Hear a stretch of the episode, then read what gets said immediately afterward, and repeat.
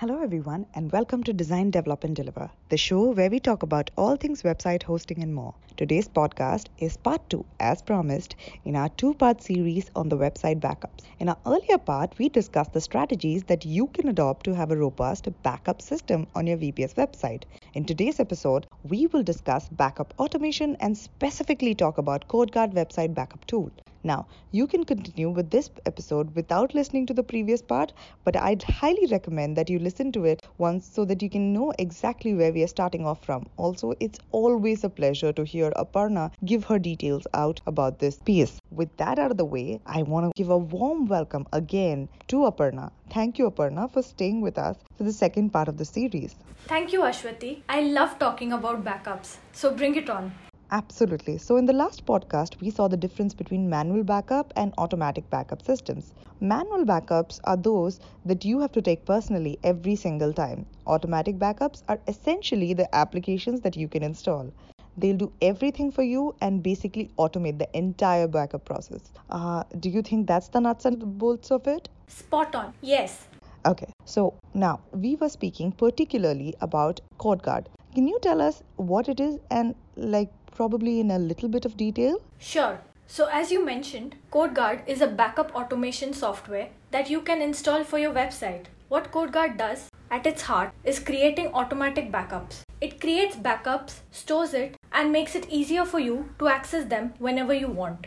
Okay, so can you elaborate a little on how exactly CodeGuard does that part? It is a two step process. As soon as you install CodeGuard, it takes a complete backup of your website. This is the main backup on which everything happens, the foundation of your backup. This is the first step. Further, once it takes this backup, CodeGuard visits your website every day, so to speak. Whenever it sees that something has changed, it makes the changes to your initial backup. The important phrase here to remember is every day because CodeGuard does this every single day without fail. CodeGuard calls in daily tracking service. So if your website crashes or something, you'll never lose more than one day's worth of data. Okay, so we've been talking about automatic backups. So, how automated really is CodeGuard? Like, what are the places where human intervention will be required? Because I know that's one of the questions my audience are wondering. CodeGuard is completely automatic. You install the software and basically you're done. It'll create backups all on its own, it'll store them automatically, and it also deletes the old ones automatically. So it is really completely automatic. You can intervene anytime you want, of course. So CodeGuard automatically deletes data that is older than 90 days. That's the point at which it discards old data. If you don't want to do that, you can program it not to. And depending on your plan, you can also have an additional feature called on demand backup. As the name says, Having this feature will allow you to take up backup whenever you want.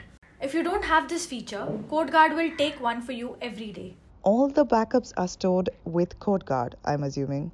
Yeah, pretty much.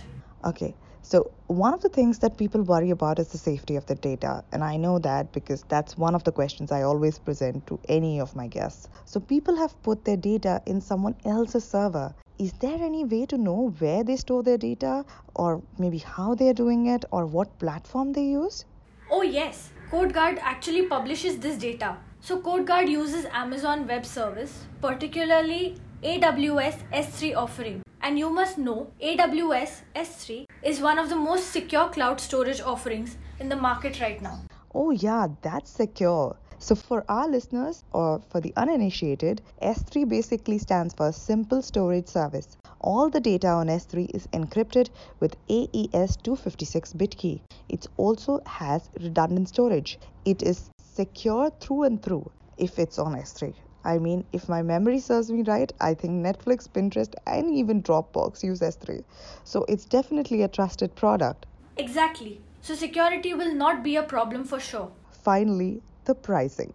CodeGuard is not free. They ask for your card details even if you want to take a trial of CodeGuard. But the pricing is quite economical when you think of your alternative system. So let's compare it to manual backups, for example. You have to do it on your own. You have to create storage for those backups. You have to be prompt. You'll need to spend time on it and you'll have to manage all the backed up data. Plus, you will also be responsible for the redundancy of the data. There are so many costs associated to manual backups. With CodeGuard, you basically pay them a monthly fee as you pay for Netflix, and the prices are reasonable. So, yeah, CodeGuard is quite economical when you consider the alternatives. Well, manual backups aren't easy, I can tell you that much. And with that, we're out of time for today. Thank you so much, Aparna, for coming down here and staying here for two podcasts. It really was a pleasure. It was great being here as always. Thank you for having me. So, there you go, folks. That wraps up our discussion on backups. I'm sure at some point we'll talk more, but this two part podcast ends here. You can always listen on our previous episodes wherever you want. Thank you for joining us here. Before we go, a quick shout out to our sponsors, Reseller Club. You can check out their secure hosting options at www.resellerclub.com. We'll be back with more very soon. Till then, stay safe. Ciao.